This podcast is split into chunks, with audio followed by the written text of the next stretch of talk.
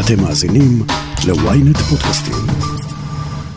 היי, כאן ישי שנרב. היום בשעה חמש זה קורה.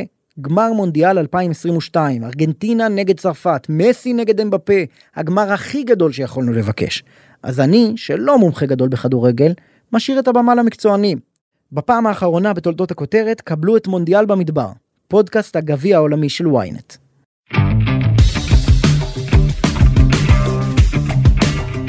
אהלן, ברוכים הבאים למונדיאל במדבר, פודקאסט הגביע העולמי של ynet. אני, צביקה נעים.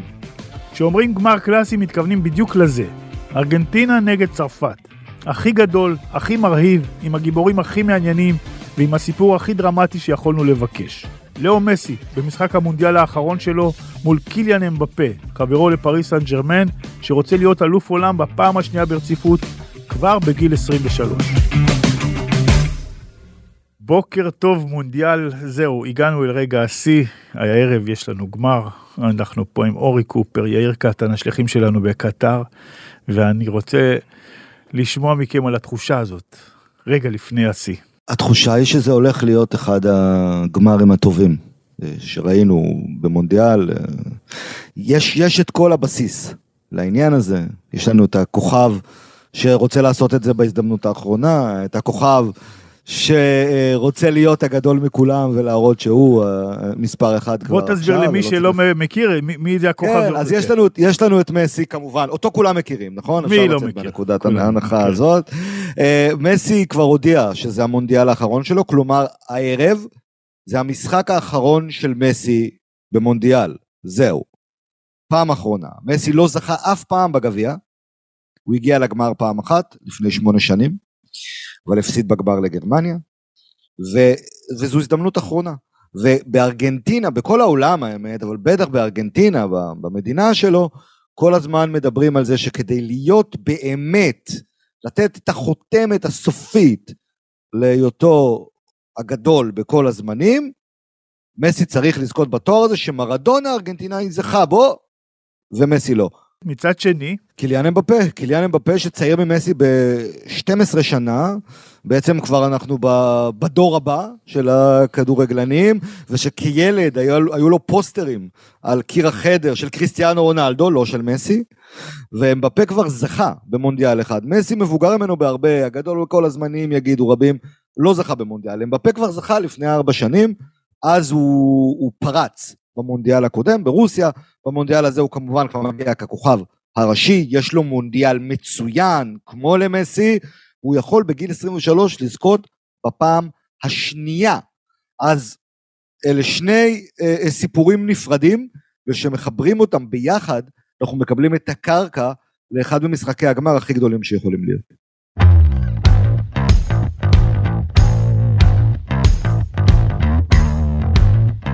זה משחק של גמר, וככה במשפט אחד כל אחד, זה מונדיאל טוב? כן, אני חושב שאם המונדיאל לא היה בקטאר, אם המונדיאל הזה היה ב... באירופה או באיזשהו מקום סקסי אחר ברחבי העולם, אה, הוא היה נחשב לאחד המונדיאלים הכי טובים שהיו, כי אני חושב שהיו בהכל. יש לך את הכוכבים שנכשלו עם הדמעות, רונלדו נימר, ויש לך את הכוכבים שמצליחים בגדול, מסי אמבפה.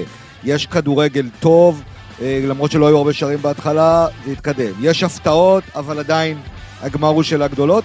הבעיה היא האווירה. הבעיה היא שיש מעט מאוד נבחרות שהביאו איתם קהל, ואם היו פה הרבה יותר אנשים ויותר חגיגה, היינו באמת זוכרים אותו כמשהו מיוחד.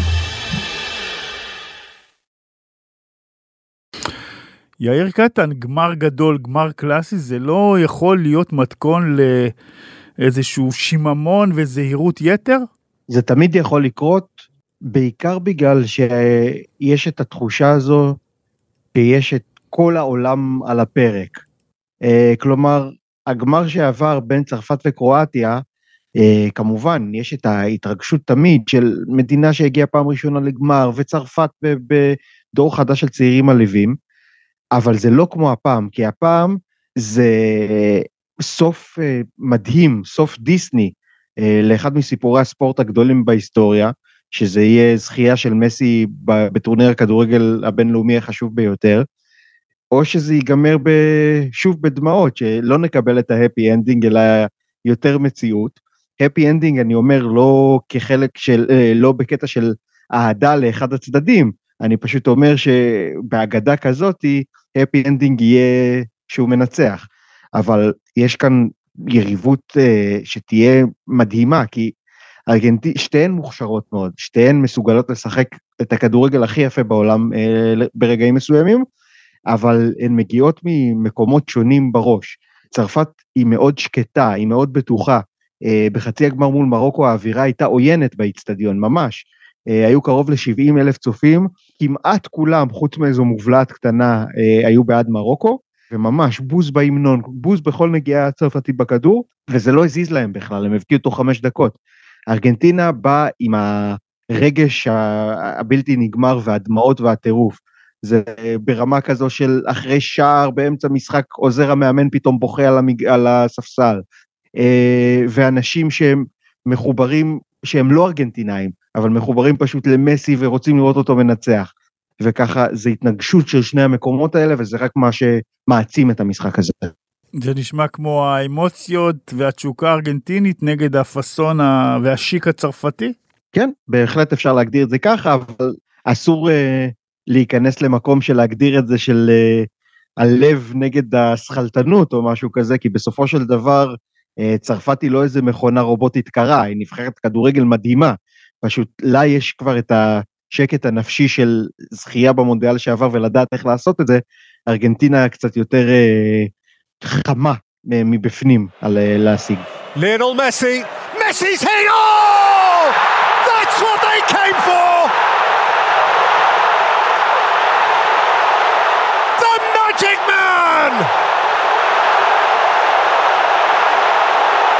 One more Messi moment! and Argentina alive. אני רוצה שנתייחס לעניין הזה של האגדה שתיארתם. וכולם, כלומר האוהדים הניטרלים נגדיר, כי הצרפתים בוודאי רוצים שצרפת תיקח, אבל האוהד הניטרלי מסתכל על מסי ואנחנו, ונראה שלפעמים גם השדרים וגם התקשורת, כולנו איזה amplifier שמגבירים את כל פעולה של מסי, היא הופכת להיות מיוחדת. כל דריבל שלו הופך להיות אקסטרה מוגזם, אקסטרה רהבתני כזה. אני שואל אם באמת אנחנו מגזימים או שהוא באמת עושה דברים יוצאי דופן במונדיאל הזה. אני חושב שלא חייבים לבחור את אחד מהצדדים. אני חושב שיש הגזמה מסוימת, וזה נכון לא רק במונדיאל, וזה גם נכון לא רק לגבי מסי, גם שקריסטיאנו רונלדו עושה דברים גדולים, אז מסתכלים על, אתה יודע, הזינוק של אה, אנסירי, החלוץ של אה, מרוקו בשער שהדיח את פורטוגל. הוא היה יותר גבוה ממה שעלה רונלדו בשער, בשער המפורסם שלו בליגת האלופות, שזינק לשמיים, הוא עלה יותר גבוה. עשו את ההשוואה הזאת.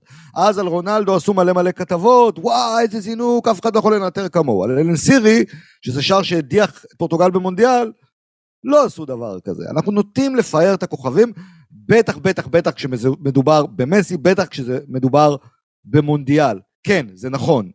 אבל מסי נותן טורניר גדול, זה המונדיאל הכי טוב שלו, מבין חמישה מונדיאלים שהוא השתתף בהם. הוא שחקן הטורניר.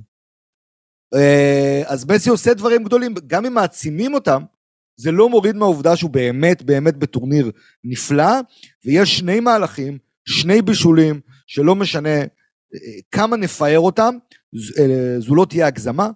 אנחנו מדברים גם על הבישול שלו נגד הולנד, אותו, אותו טיית גוף, אותה טיית גוף שאחריה הגיע כדור בין הרגליים של אקה עם בישול למולינה, וזה גם הסבסוב של גוורדיול עם הדריבל הנפלא בחצי הגמר אה, והבישול לחוליאן אלוורס. שני המהלכים האלה, לא משנה איזה תיאור ניתן להם, אנחנו לא נגזים בכלל.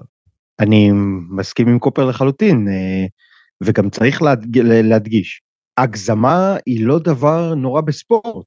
אנחנו עוסקים במשהו מאוד צבעוני, אה, בניסיון להעביר גם את הרגש שחשים ברגע שזה קורה, ברגע שמהלך מדהים מתרחש, אה, האווירה באיצטדיון, השנייה שאתה קולט את הקסם הזה, אז מותר לפעמים קצת להפריז גם. אולי לעיתים רחוקות זה עובר את הגבול, אתה יודע, בסטטיסטיקות ובספירות שערים.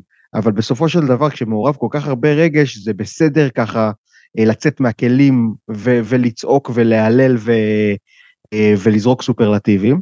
וגם במקרה של מסי, קופר עוד פירט את כל הדברים, זה לא שאיזה שחקן עשה פעם אחת בשלב הבתים איזה תרגיל מעניין, אה, זה צבר של מהלכים מדהימים ברמה הכי גבוהה בעולם, במשחקים הכי חשובים בעולם, אה, וזה רק מעצים את כל ההתלהבות הזו שהיא מוצדקת.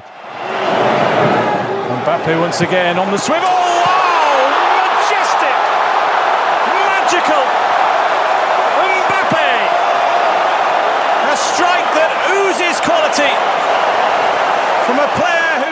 ואני רוצה שנעבור רגע להגדה מהצד השני. קטן, תגיד לי, אמבפה הגיע אל הטורניר הזה בכושר טוב, אבל עם איזשהו יחסי ציבור שהם לא, כלומר כולם דיברו על הכסף שהוא מרוויח ועל הפוזה ועל הדיוואיות שלו. והאיש עומד בלחץ, מספק את הסחורה ונותן יופי של מונדיאל. אני חושב שהוא הרס המון מהתדמית שלו בשנה האחרונה. אה, הטורניר הגדול הקודם של צרפת, אה, היורו, הסתיים בהדחה מול שווייץ כשהוא מחטיא בדו-קרב הפנדלים. אחר כך אה, פריז סן ג'רמן נתנה לו את כל מה שהוא רוצה, כולל סמכויות מקצועיות, ויש שם דברים בלתי נתפסים, זה לא רק הכסף, זה העובדה שהוא דרש, וזה פורסם בכמה מקומות ולא ראינו הכחשות, שהוא דרש להעיף את נאמר מהקבוצה, ואחר כך התעמת איתו סביב איזה בעיטת, אה, בעיטה מהנקודה הלבנה, שהוא לא היה מרוצה שנאמר לקח את הכדור.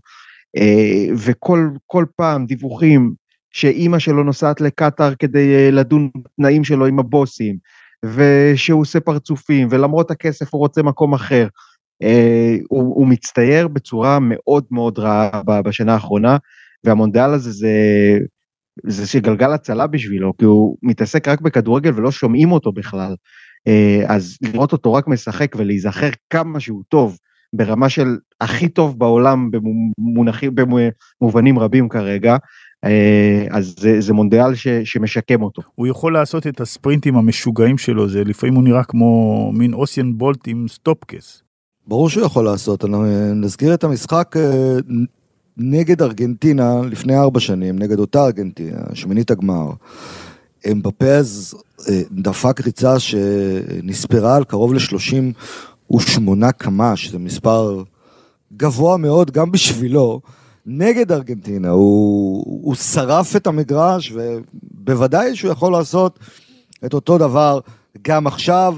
יהיה מעניין לראות אם סקלוני אה, ישחק עם שלושה בלמים, אולי כדי לנסות לתת עזרה למולינה מול אמבפה.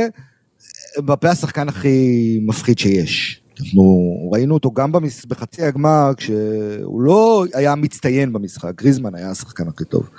אבל גם במשחק הזה היו לו כמה דריבלים על מהירות, שלפעמים הוא עבר שני שחקנים בצד ראשון, שאתה אומר, או, או זה, זה, זה, זה רובוט. זה משהו ממקום אחר. אמ, אף שחקן של ארגנטינה לא יכול להתמודד איתו במהירות, הוא עדיין הנשק הכי חזק שיש לצרפת. זה לא ייגמר שם באיזשהו גליץ' אכזרי של רודריגו דה פול, ואתה יודע, ירגיע אותו בספרינטים שלו? יכול, יכול להיות, יכול להיות, גם במשחק באותו קו, רודריגו דה פול, לפחות בחצי הגמר, שיחק בצד אה, ימין בקישור של, של ארגנטינה, שזה ממש קרוב ל, לאזור של אמבפה. אה, ארגנטינה צריכה לקוות שזה לא יקרה, כי הוא כל כך מהיר בפה, שגלישה קצת מאוחרת לכיוון שלו, הופכת לגלישה מאוד מאוחרת, מה שיכול להוביל להרחקה.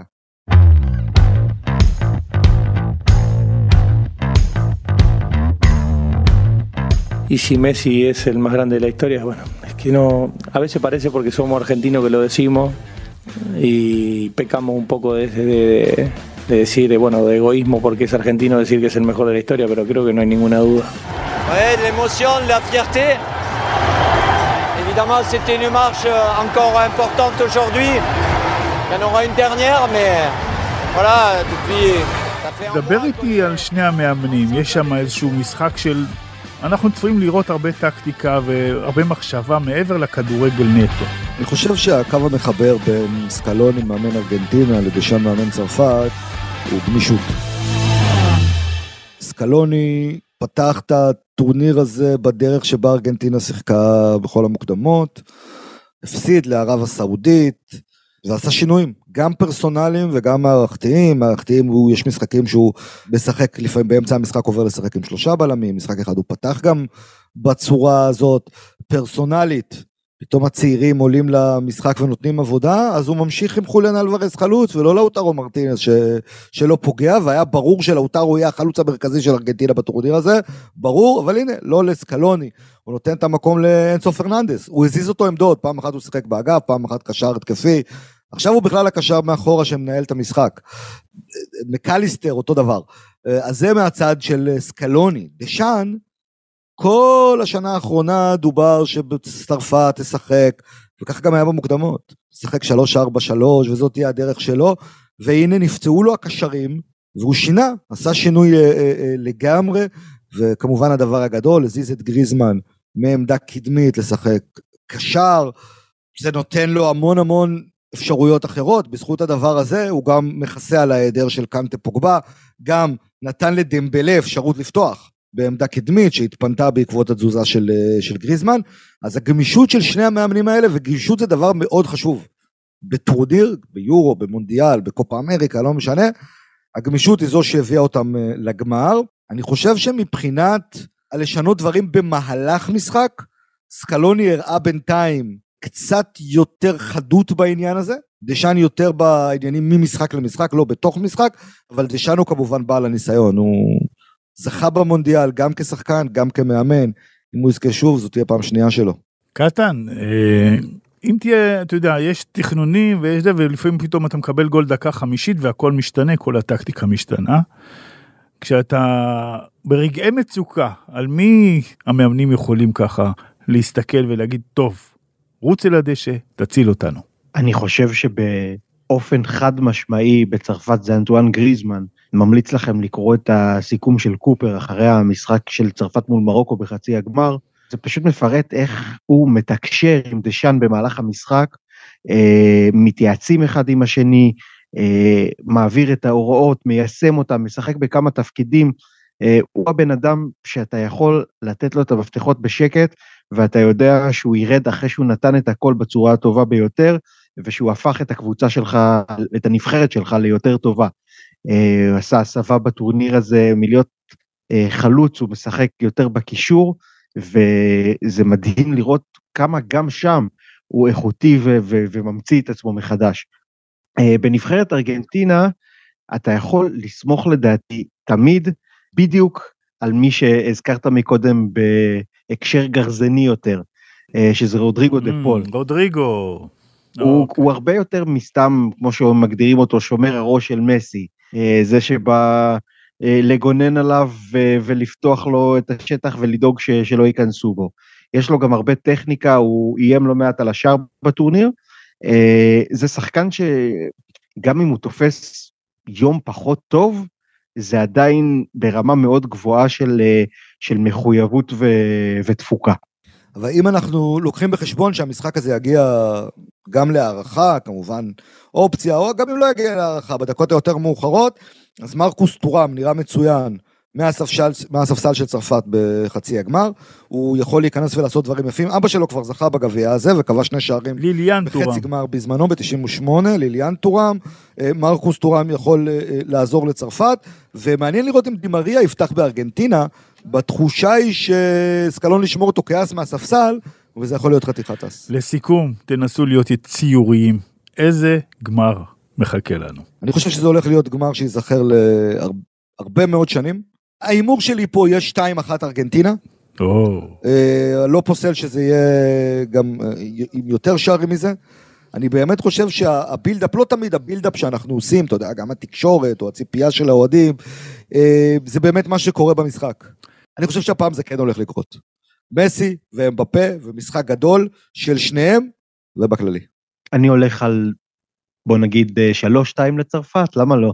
אה, יש לי הרגשה שכן תהיה גישה זהירה יותר למשחק, צרפת אוהבת לתת ליריבות לשלוט יותר ואז, אה, ואז ללמוד אותה ו- ו- ולפגוע בה בנקודות הכואבות, וארגנטינה יודעת שיש לה הזדמנות בלתי חוזרת עם מסי ו- ולא רוצה לקפוץ אה, עמוק מדי, מהר מדי, כדי לא להרוס לה את הסיכויים, אבל גם אם הפתיחה תהיה ככה יותר שקולה, אה, זה יתפתח ברמה ש, של דו-קרב כזה.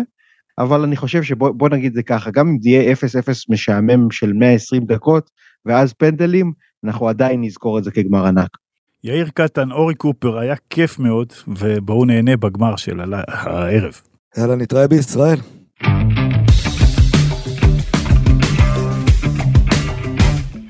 עד כאן מונדיאל במדבר. אתם מוזמנים לעקוב אחרינו בוויינט רדיו, באפליקציה, בנייד וגם ברכב, או איפה שאתם שומעים את הפודקאסטים שלכם. רון טוביה, אביב ליבוביץ' ורועי גינת ערכו את הפודקאסט. אני, צביקה נעים.